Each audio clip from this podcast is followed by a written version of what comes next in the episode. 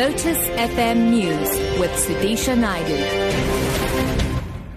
It's six o'clock. Good morning. COSATU Union, sympathetic to expelled General Secretaries Zwelinzima Vavi and NUMSA, have suffered massive defeats at the Special National Congress that continues today in Midrand, Johannesburg. They pushed for newly formed Metalworkers Union Limusa and second President Zingiswa Losi not to be part of the Congress, but lost by overwhelming numbers. They also lost on the agenda of the Congress. Deputy Political Editor Mahlatse Gallens has more. For almost three years, COSATU battles have been decided in the boardrooms with questions around whether the rank and file supported the faction that dominates the Central Executive Committee.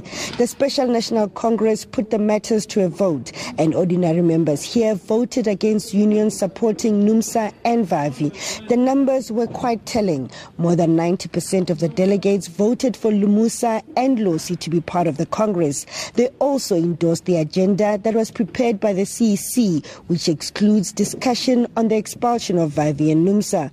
But FAWU, which led the pro-Vavi faction, says it will continue to participate in the Congress, promising even more robust debate. Mahlatse Gallens, SABC News, Midrand.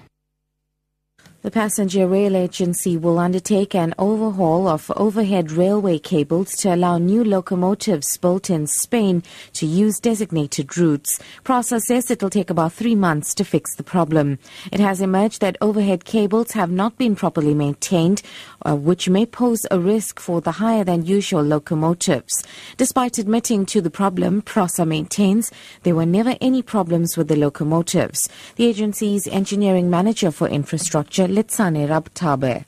We have assessed the infrastructure both in Cape Town or the Western Cape, KZN and also in Gauteng. And we've identified a handful of areas where the contact wire height is lower than spec. And those we have started to address. For example, in Cape Town, we deployed our maintenance team to go out and address the sag that was there with the contact wire. We will do the same in Gauteng. In KZN, we have not identified any contact wire constraints. Moving abroad, the Greek Prime Minister Alexis Tsipras is beginning a new set of negotiations today, this time trying to convince his own parliament to approve the terms of the bailout he agreed to in Brussels. The deal was struck with Eurozone leaders yesterday, but it will require new laws to be approved by Greek MPs by the end of tomorrow, involving increased taxes, cuts in pensions, and liberalizing the labor market. Some members of the Prime Minister's Syriza's party, which was elected promising to end austerity, have said they will not back him. The Defense Minister Panos Kammenos, who leads a junior party in the governing coalition, also rejected the agreement. Yesterday, the country's prime minister faced a coup, a coup by Germany, but also by other countries like the Netherlands, Finland, and the Baltic states. A coup that reached the point that Greece's prime minister was blackmailed with the collapse of the banks and a haircut on deposits. And wrapping up back home, a possible syndicate operating at Empangeni in KwaZulu-Natal has scammed job applicants out of thousands of rand.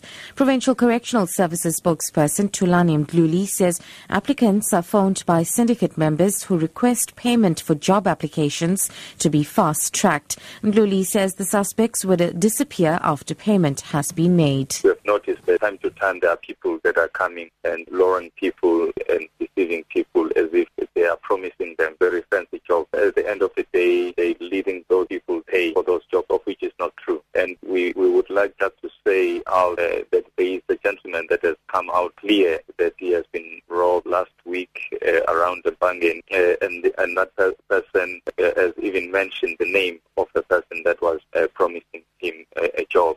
We're hoping that the, the, the and the law will take its course and that the culprit will be will be caught and faced the consequences of his wrong.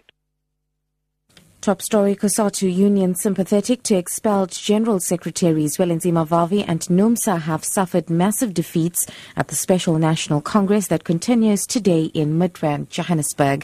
For Lotus FM News, I'm Sudisha Naidu. I'll be back with news headlines at half past six. It's now time for Newsbreak with Matthew Viren.